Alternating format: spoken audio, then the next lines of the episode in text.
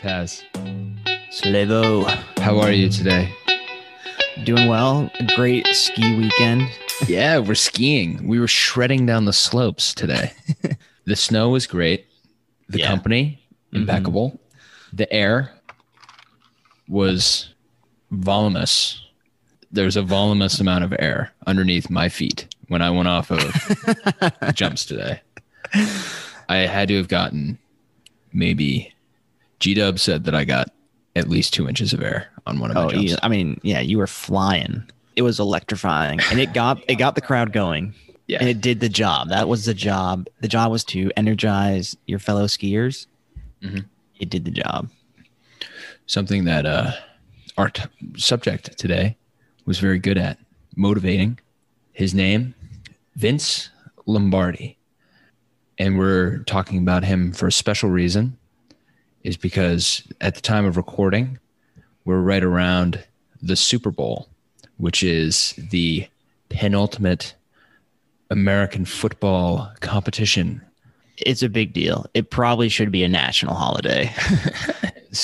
Like Super Bowl, not Super Bowl Sunday, Super Bowl Monday. so yeah, everybody can have their awesome Super Bowl plans. A little bit different this year, but yeah. If you're a boss, you better have some leeway, some grace period with anyone the day after the Super Bowl. But in addition, the actual event is it's like a holiday. You prepare, you get together with family and friends. There's great food. People are excited. You may be buzzing. you may be buzzing. You may have made some scones. I made some spicy scones. I'm excited for that.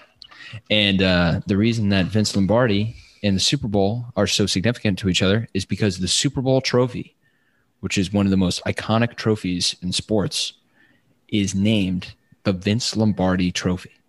hmm which immediately makes him a legend. Like going into this, I didn't know much about him, but the fact that the trophy is named after Vince Lombardi, immediate legend status. Yeah. And the more I read about him, the more deserving he became of the Super Bowl trophy to be named after him. So, Vince Lombardi, American football coach. And uh, let's start way back. Back in the year 1913, he's born. Vince Lombardi, this is not someone who we're going to look back on and say that was a football coach we're going to look Mhm. back on him and we're going to say he was kind of a defining person in almost a generation where he was a motivator. He was um, really significant when it came to cancer fighting. hmm It was kind of it, was something I didn't know about him was that he it was, he was a very um, he had a very notable bout with cancer that was Oh, yeah. that was really gripped the country at the time and he here's kind of a fun fact he has the number one best selling instructional video of all time Oh boy. which I have watched it's called Second Effort yeah. and it's him coaching a salesman and it's it's one of the most intense things i've ever seen Yeah. you want to run through a brick wall Yeah. And that's the point. He's so inspirational. Yep. And it's almost like football is a side thing. yeah and uh, and we'll go into it he's kind of a personification of the american dream in a lot of ways Oh, absolutely. That's a good point too.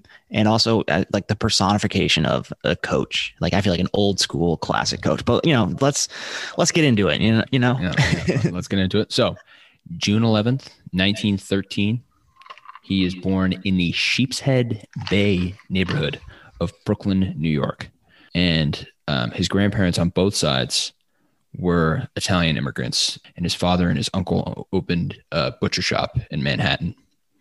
Yeah. He worked as he grew up in this butcher shop. And for me, I just always envision Rocky Balboa in these boxing movies just punching the meat carcass and just like getting tough, getting old school rough. Like it almost it created the the rough, tough rumbler that Lombardi would become. Yep. And it was interesting because he, it seems like he had a pretty good childhood as far as I think that his family owned some businesses and I think they did well even during the Great Depression. They, but then, Yeah. at, but then at the, at the same time, he was of Italian heritage, living in New York City back in uh, the late 19 teens, 1920s, and there was a lot of discrimination against Italians in New York City at the time, and that kind of set the tone in an interesting way to make him. Um, he was kind of a civil rights advocate Yeah. as as he got older, which was something that I didn't I didn't know that about him, and I thought that was a really interesting aspect of his personality. Yeah, his time as a coach of the Packers, he made it a point a no tolerance policy for discrimination. He said if he saw any discrimination from any players, staff, he wouldn't let them go. And he said, you know, the discrimination, racial, sexual orientation, which was very novel for the time. And they even had a player who was in an interracial marriage and the owner of the football league went to Vince Lombardi and was like was like you can't have this player on your team because he's in an interracial marriage and Lombardi is telling his boss like get off my back. This is my team. I'm going to coach it the way I want. You know he's a packer. Um, Yeah. so he really stood up for that guy.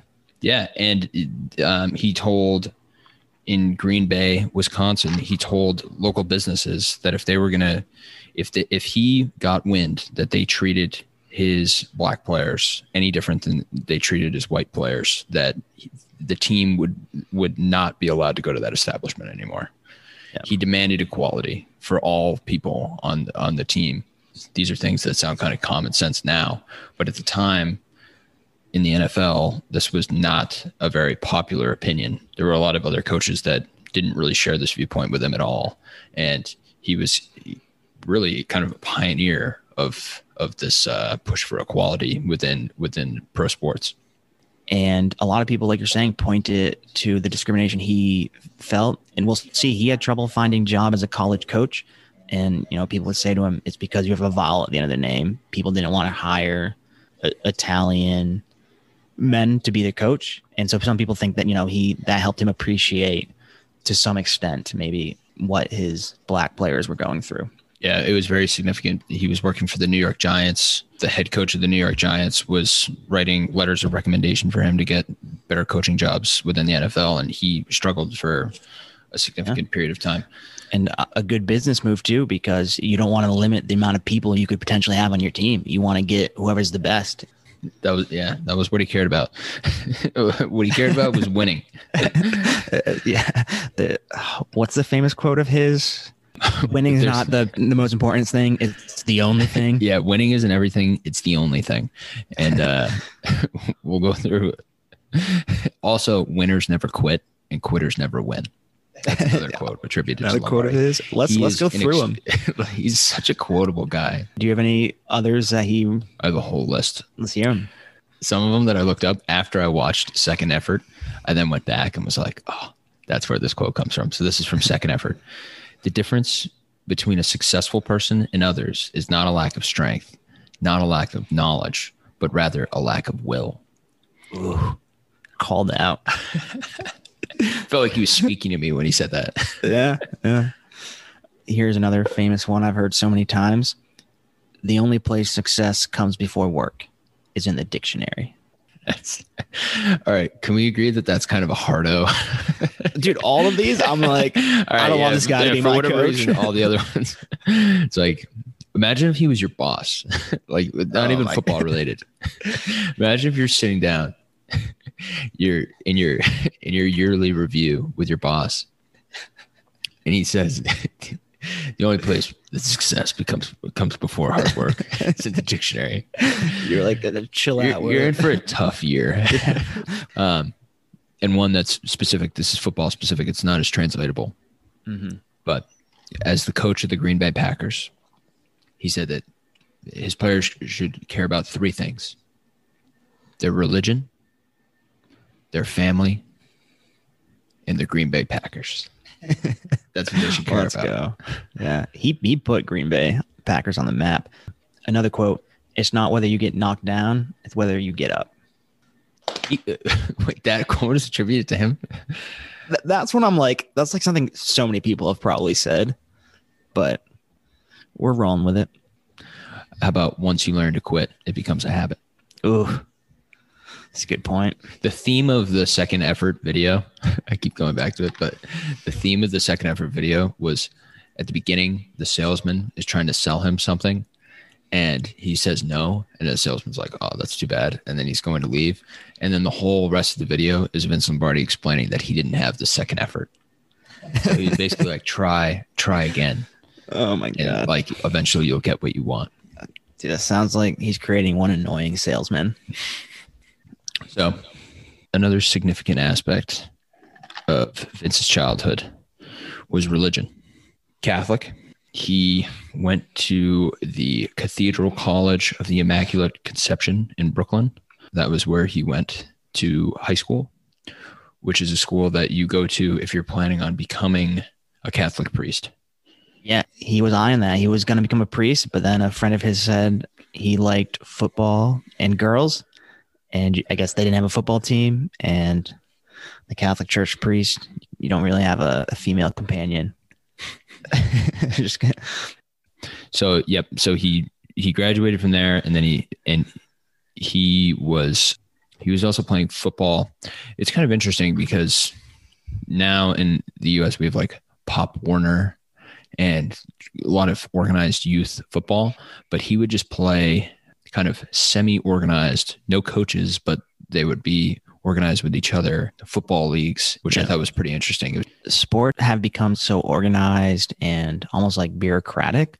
Wow, this rem- kind of reminds me of my grandfather. He said, like, he tried out for the Yankees. The Yankees used to just have tryouts and anyone could show Wait, up. your grandfather tried out for the Yankees. Yeah, but it was like anyone could show up. And that's my point. I think What sports were more casual. Uh, he tried to play shortstop. for the New York Yankees. Yeah, he wasn't good. It was anyone could show up. this is my point here is Oh, have you have you seen the movie where um where it's Mark Wahlberg and he tries out for the Philadelphia Eagles and he makes the team and then he, He makes a big play. yeah, that's a big deal. But I can't remember what it's called, but Invincible. Invincible. Yeah. Yeah, based on a true story. Yeah. it was it was a little less organized back then. No, I, I like the casualness of it. And yeah, he's just playing football. He loves it. Yep. So he loved football. He um he actually it was against school rules in his uh pre priesthood that he wasn't supposed to be able to play football, but he did it anyways. Football was the thing that kept kind of calling to him.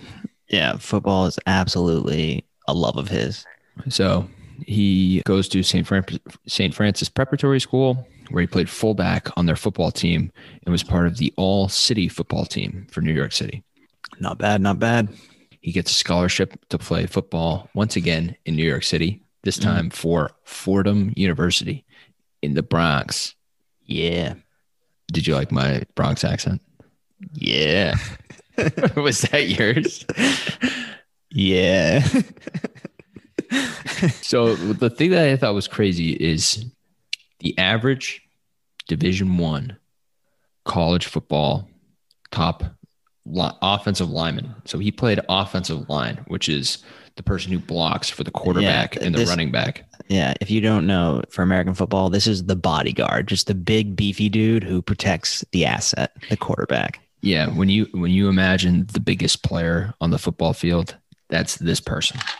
And right now, if you were to go to one of these top programs, I would say the average offensive lineman would probably be about somewhere between six foot two and six foot five, and probably weigh anywhere from 280 to 330 pounds. Yeah. Very, very large people. and in, and in 1933, Vince Lombardi was playing in the offensive line at a smooth five foot eight, 180 pounds. A pipsqueak. But as he says in all his quotes, as he says in all his quotes, it's about the will. It's about the fight in the dog. And he had fight.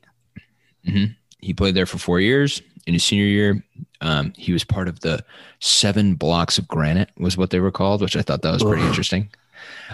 And this was a kind of like a weird thing.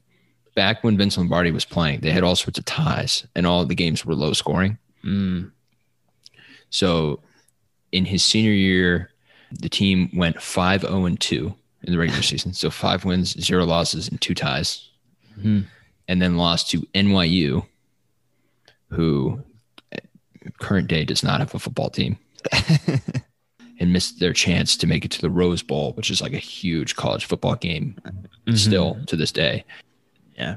I love that there were so many ties and it was just people banging each other. Probably not a lot of touchdowns. It's not the flashy NFL. No, men it wasn't. men. It was, it was the, the scores would be like 7 6, yeah. 6 nothing, 6 6. Okay, so for this segment, we have a special guest, King Kenneth. So Vince Lombardi, he was known to be a great leader. Hmm. And so businesses would take him on to give them motivational speeches. King Ken, you are running a business and you have to choose between these two people. Who would you pick? Gordon Ramsay or Guy Fieri? Oof. I'd have to say Guy Fieri. I am such a Triple D fan. So for me, I would be so motivated to do anything at work if Guy Fieri showed up one day and was like, you know, put your tax your your sales on a flip flop or whatever it is. Mhm, mhm. I'm here for it. But the Gordon Ramsay, he's got the get things done. You know, he's gonna come in and be like, "Get your shit together." Yeah, those but Guy Fieri's been able to turn, you know, winning the Food Network star into a 30 season show of diners, drive-ins, and dives where all he does is go to different restaurants around the country and try stuff and just like talk. And like, how good is that for a gig? Gordon Ramsay could could do that with his eyes closed. Anything Guy Fieri does, Gordon Ramsay could do a thousand times better. I really do believe that. I like love Gordon Ramsay. And um, Gordon Ramsay has over the course of his career, he's had something like 22 Michelin stars, which is the sign of fine dining. And I think right currently he has six Michelin stars at through through four different restaurants that he has. Hmm. Someone like that, that is someone who expects perfection Hmm. from their employees. So I think if you're bringing in Gordon Ramsay, your people are getting whipped into shape. All right, Slavo. To you, we have two characters already covered by Buzzin biographies: Nikola Tesla or Down Under Steve Irwin. I'm not sure how a Nikola Tesla motivational speech would go. I'm a little worried as to where that would go. I feel like it would kind of go off the rails.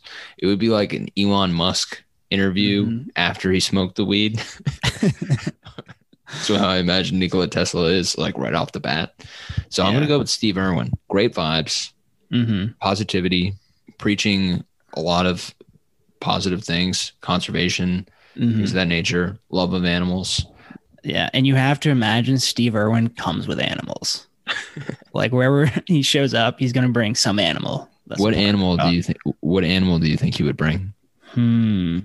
I mean, I like to hope a gator. You know, he is the crocodile guy. I think that's what you got to bring.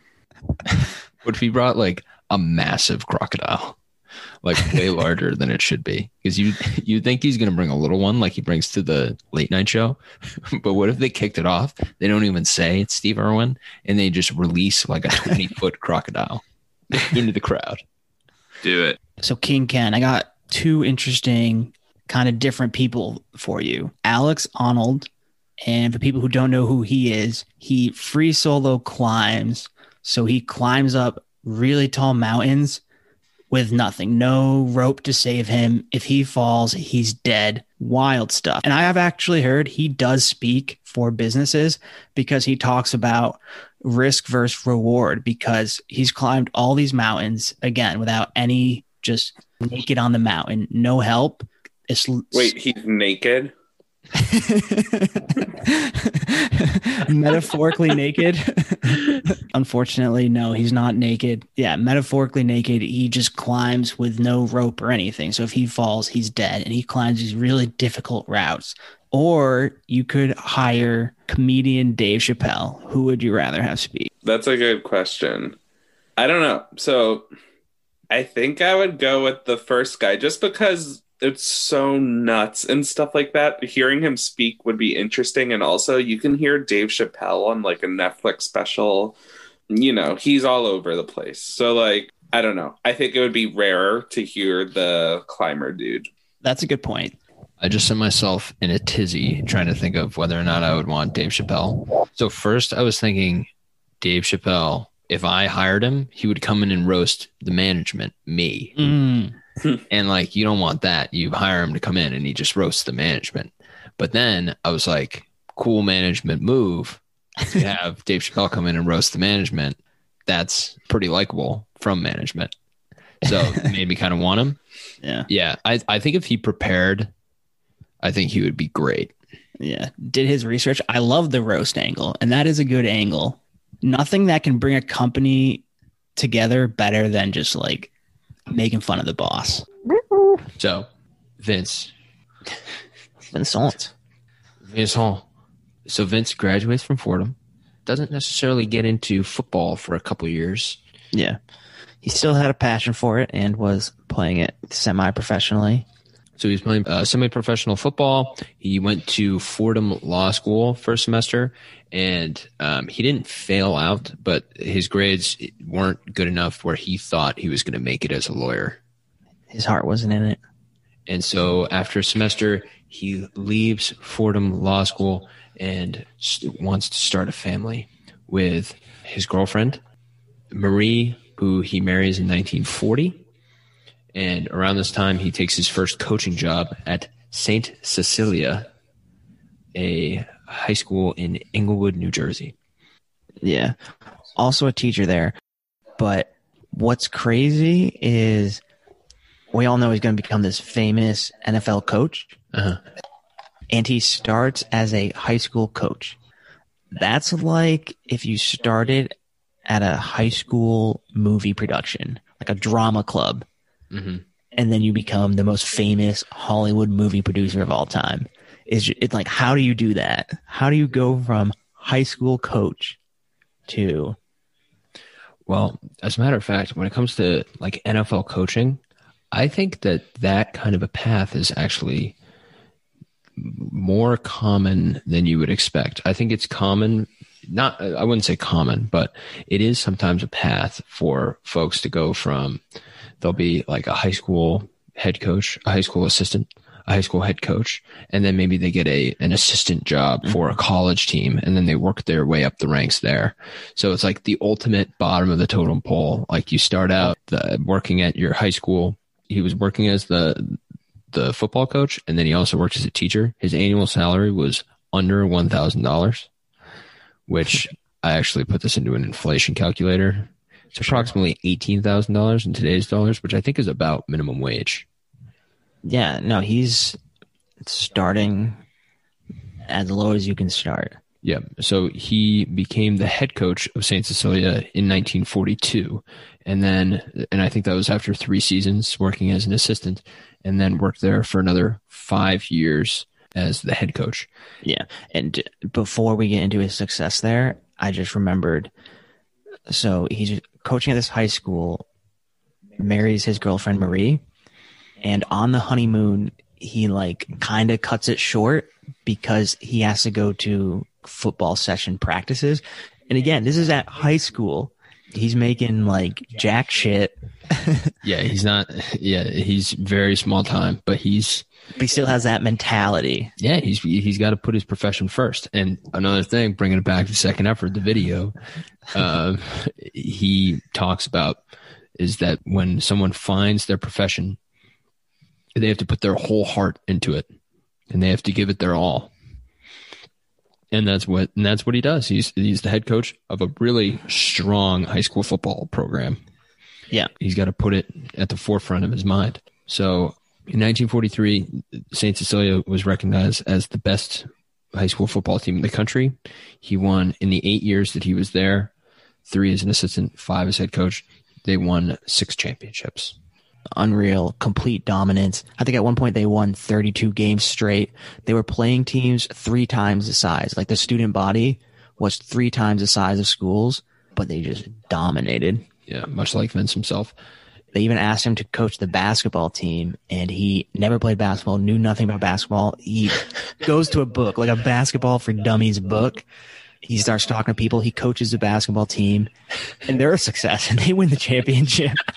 And it's like he's just again, he's just a leader of men. I love it. He does. He's never even played basketball, but he's like, yeah. I'll, I'll coach the basketball team. And then in nineteen, so 1947, he leaves Saint Cecilia to go coach back at Fordham, which is where he went to school.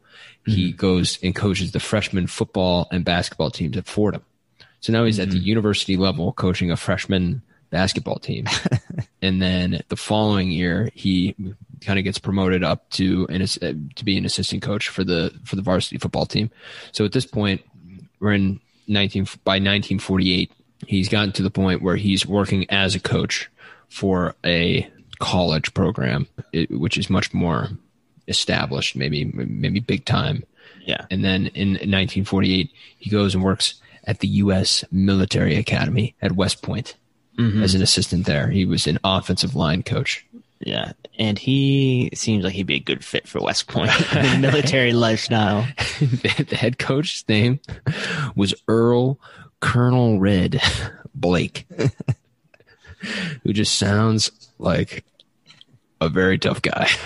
Oh yeah. Oh yeah. Colonel Red.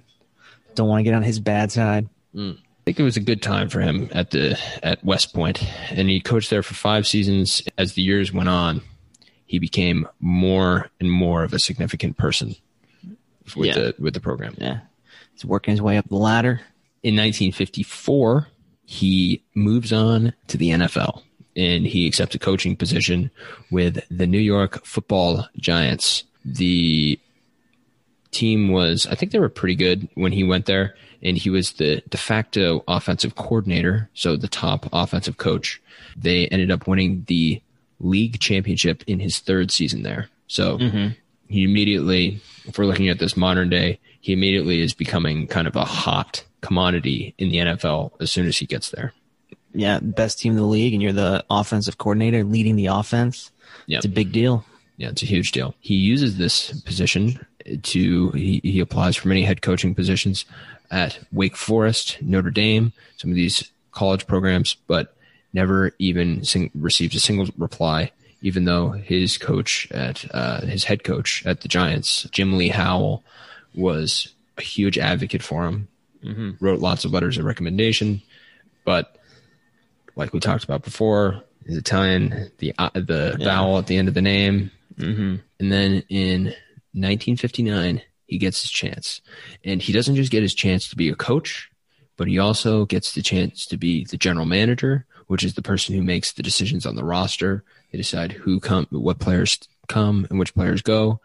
So he becomes the head coach and general manager of the Green Bay Packers, something mm-hmm. that would become iconic for him and synonymous with him. Yeah, he put Green Bay on the map. Famously, I think his daughter and wife weren't even aware of what where Green Bay was. And he's like, "Pack your bags." Yep. And so the team went 1 10 and 1 in the the year before he was hired. Bad. One win, 10 losses and one tie. And then in his first season, they went 7 and 5. Mm-hmm. And the um, so he won coach of the year that year. They were struggling with attendance in 1959 season. They were struggling to fill the stadium. Mm-hmm. And after his first season, they went on to sell out the stadium, Lambeau Field in Green mm-hmm. Bay, Yeah. after his first season. And they have sold out every game since then. Yeah. I've always really admired and respected their fan base. This is kind of a smallish city relative to having this huge NFL team. And technically the fans own the team. They have like, they own the stocks for the team. It's the only NFL team like that. They sell out every game. These are cold weather games. This is cold Wisconsin temperatures, you know, in the single digits and they're selling it out. And lo- this is largely due to him. He put them on the map. He made them a big deal. Another thing he put on the map, the Packer sweep, the Packer sweep. Which in NFL, it's this either handoff or a toss. They did it both ways, but it's a very basic play that everyone does. Mhm. But he was obsessed with it. to the point John Madden, this future NFL commentator coach, when he was just a young gun, he went into a meeting and for four hours, Vince Lombardi talked about this one simple play, the Packer sweep. They break. He comes back, talks for another four hours. But I can imagine him at some dinner party with his wife, and you know he's talking to all the guests about the Packer sweep. She pulls him aside and she's like, "Vince, what we say? no one cares about the Packer sweep." But he's like, everybody cares about the Packers sweep. I mean, people said the Packer sweep was just indefensible. Like, however you try to defend it, he had an like an alternate option to defeat that. Oh, when you say indefensible, because it makes it sound like it's like it's horrible. you couldn't defend it, but yeah, yeah, you could. Yeah, you could not defend the Packers sweep, and and it shows because in his second season they go on and they win the Western Conference championship for the first time in 17 years. He is offered the New York Giants head coaching position before the league championship game, and he turns it down. And then in that game, kind of famously, the team stopped at the one yard line with a chance to win his first NFL championship. They're stopped at the one yard line and they end up losing the game. Ugh, the other team stops them just from winning. Yeah, they, they can't quite get it. And mm-hmm. he was absolutely devastated after Yeah. after losing this game, only stopping one yard short. He was quoted saying after, This will never happen again. You will never lose another championship. Yeah. And they note that his teams be after this point, his teams were notorious for being able to get that one yard. Yeah, he was really upset and learned from this. And people said after that, you know, you have your Ricky Bobby. If you ain't first, you're last. And he is determined to go win NFL championships.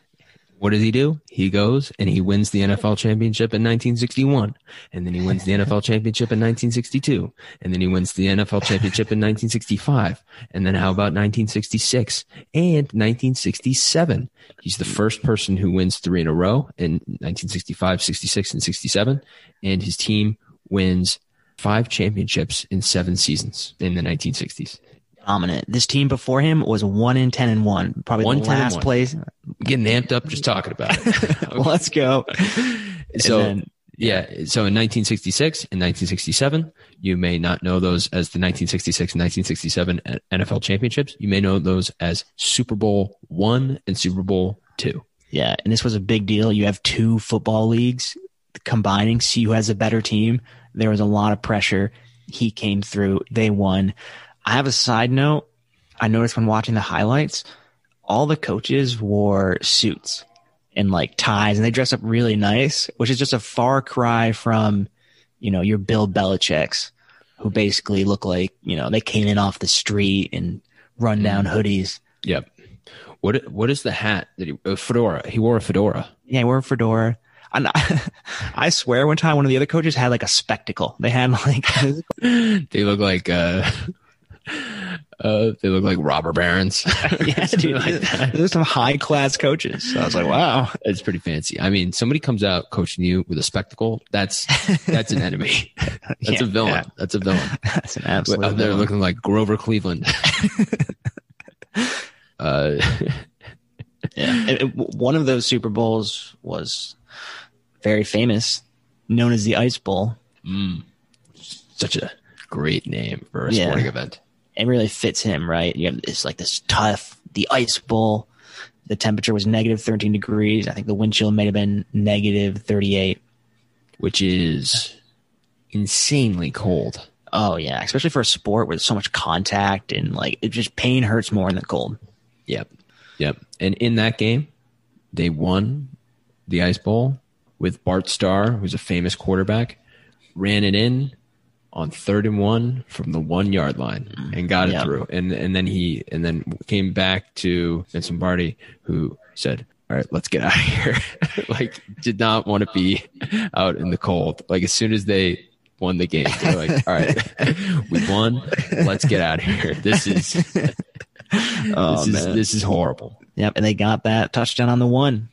It, it killed them before, but not this time. Not this time. So then in 1968, He steps down as the Packers coach, but remains the general manager of the team. And the Packers immediately feel the effects of Vince leaving as as the coach. They go mm-hmm. six, seven, and one, and don't make the playoffs in Yeah. the first season with the new coach. So you have before and after Vince. This is a bad team. When Vince is there, one of the best teams of all time. Yep. And so what does he do in 1969 when we went to the moon? Allegedly. He allegedly when in 1969 when video effects were at an all-time high he goes to another bad team the Washington formerly known as the Washington Redskins at the time now the Washington football team he goes to the Washington football team who is another bad team, and he becomes their does the same thing with that he did with the Packers. He becomes their head coach and he becomes their GM. And what do they do in their first season? They go from a losing team to a winning team. They go seven, five, and two in their first season. Yeah, incredible. So that's their best record in eight years. And this is the only, uh, it's the only season he coaches for the Washington football team. The reason that it was his only season coached is because in June 1970, um, Vince was kind of notorious for not wanting to go to the doctor, like a lot of Yeah. hard hard men of his time. Mm-hmm. Um, he he did not he, he did not like going to the doctor, and it was discovered he was having some digestive issues, Mm-hmm. and unfortunately, it was discovered that he had cancer in the rectal area of his colon, so he had colon cancer. They did further re- research on the cancer and discovered that it was terminal, and then unfortunately, things deteriorated from there, and he unfortunately passed away in September of 1970. So very quickly, kind of a very sudden situation.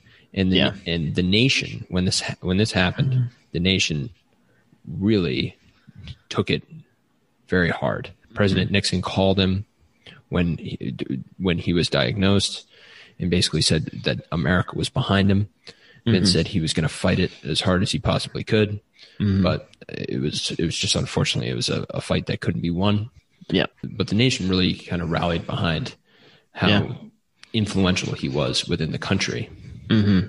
Uh, he was a big deal at the top of his game, a well-known face and figure.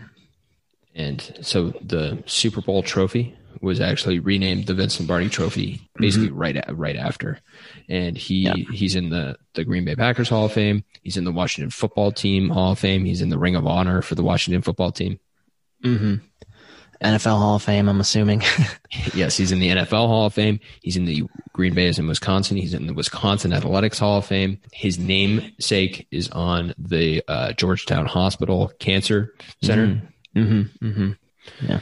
M- motion to put him in the Buzzin Biographies Hall of Fame. The Buzzin Biographies Ring of Honor. yes. the Buzzin Do you Biographies second? Do you second? flaming flaming Ring of Fame. Do you second the motion? Second, Done. some other just random things. He it's called the Lombardi Comprehensive Cancer Center at Georgetown Hospital. That was named in his honor. He also has a mm-hmm. 14 foot statue in front of Lambeau Field in Green Bay. There's street names named after him in Green Bay. There's a school named after him in Green Bay. Yep. And he even appeared on a postage stamp in the 90s. So, signs you made it. That's from a different podcast. that we did. if you're on a stamp, that's a pretty good sign. Yeah, that's a that's a big sign. Another sign you've made it. They did a Broadway play on his life in 2010. Wow. Yeah, cultural figure, A phenomenon. a legend. Another thing, I wanted to bring it up. I just didn't find a good time to. I don't know if there is a good time, but Now's a good time. Uh, and, and this just kind of almost gave him like a human component. I guess there was a time he didn't really get along with his son and daughter per se, and a lot of people say it's probably because he was so focused on work. But but now you know I've seen his son speak pretty highly of him. The little trouble going on there, and mm-hmm. his wife was very famously an alcoholic to the point where addicted to pills to the point where her son Vince's son brought his like fiance when they got engaged to see his mom, and she was like passed out, and they had to overdosed. They had to bring her to the hospital. So it was just kind of a, you know, it, it's a human story. Yeah, there's sacrifices are definitely made, and I think Mhm. there there's probably some difficulties in his family life at times. Did you Yeah. know his grandson is currently working in the NFL? Yeah, I, I saw that. Joe Lombardi. He is the offensive coordinator for the LA Chargers. So that's a fun fact. Yeah. Also, famously, people said like when you found him his happiest was after Sunday, after football games. They would usually have people over to their house. They'd pour a few drinks. He would be like really touchy feely and mm-hmm. outgoing. And every other day of the week, every other moment of the week was football. But supposedly, like that Sunday night, yeah, it was just kind of like good time. Well, he cut his cut his. What does it say? Like let his Let hair, hair- let it let his hair loose. What was I saying? Saying Cut, that. it, cut his cut his hair loose. he would literally cut his hair on Sunday night. BMAC was with us on the Jim Jones podcast. It was a fun recording situation, but maybe not a fun topic when talking about Jim Jones. Wild topic. Wild topic. So BMAC may be taking a bit of a slumber. He may or may not be currently asleep. So we're gonna just test that out. Hello, BMAC. How are you? Hello. Glad to be back. Yeah. Wow. He he wakes up beautifully. Yeah, I'm coming in. I'm coming in. Oh, I have to say, no better way to be woken up from a nap than to be talking about Vince Lombardi. I need. To, were you actually asleep? Did you fall asleep? I, I was right on the cusp. Oh my gosh. We came in right as he was about to fall asleep. Sorry that we woke you up for this uh, segment. Hate to be a bother. Oh, absolutely not. All right. So I'm going to describe two coaches and tell me which coach you would want to play for. First, Vince Lombardi, the man of the hour, super strict guy, player famously quoted, he treats us all the same. He treats us like dogs. famously, at the start of high school training camp, he would kick the football in the distance into the woods and be like, "You don't need to see that for the next two weeks. We're just gonna run. We're gonna do calisthenics." So now let me talk about Pete Carroll's coaching style. So music blaring in the locker room. They would break up meetings and play like bean toss. They do yoga and meditation. This is like a startup hippie type culture. I mean, that all sounds great. Those are all great parts of a of a culture of a winning organization. The issue with Seattle Seahawks is that they are not a winning organization because Pete Ugh. Carroll, when it comes down to it, is not making the right call. He's gonna he's gonna tell Russell Wilson to throw the ball when he has Marshawn Lynch in the backfield, Ooh. right? He's At the end of the day, Vince Lombardi is a winning head coach. yeah. He, he's a little How many. Super Bowls did he win? Five. Yeah, Well, technically, he won two, but it's because he was in Super Bowl one and two. Yeah. But he won three championships before then. yeah. I mean, that's five times more than Pete Carroll. Yeah, I mean there were only like six teams, so the age old uh, debate of should we have fun or should we win? Okay. What we will leave you with here is a Super Bowl prediction from you, knowing full well that by the time this podcast comes out, the Super Bowl will have already happened and you will almost assuredly be incorrect. Be wrong. I'm going to say for sure Tom Brady gets his seventh ring and celebratory kisses his son afterwards. Thank you. Thank you that. Solidifies his, his legacy as the greatest of all time, undisputed. Let's argue with Wow. that. yeah. There you go. And I'm going to give you a score. It's going to be it's going to be 28 to 13. Wow. Wow. Crushing them. 28 to 13. BMAC, we will let you get back to your snooze. Thank you for your Yeah. time. Sweet dreams. Vince Lombardi. If anyone is familiar with the Lombardi name, it's from the Super Bowl, the Lombardi Trophy. So one memory I have, which is almost one of the most iconic Super Bowl moments, the Janet Jackson, Fernangle, Janet Jackson mishap, wardrobe mishap. I don't know what we want to call it. It- Art. I think I think it was yeah, performance performance art. Yeah, performance art. When that happened, I remember seeing it live and seeing it happen and turning to everybody in my family and being like, "Did you just see that?" And everybody was like, "No, you're crazy." they had not seen it, but they said that definitely didn't happen. And then it was the next day in the in the newspaper or whatever or on TV Yeah. that Wow. everything came out about that. Yeah, I I mean, mean, it was crazy they- though. it was probably pretty quick and they cut off so quickly. For me, my family taped that Super Bowl because the Patriots were in it. And then years later, four years later, I'm in my early teens. I'm hormonal. And me and my friend, we go back to watch that tape to see the infamous wardrobe malfunction or artistic moment. And my parents had taped over it. I love that your parents did that. I. And I also love that you just the way that you were kind of introing that was years later. I was hormonal. Oh, you know what?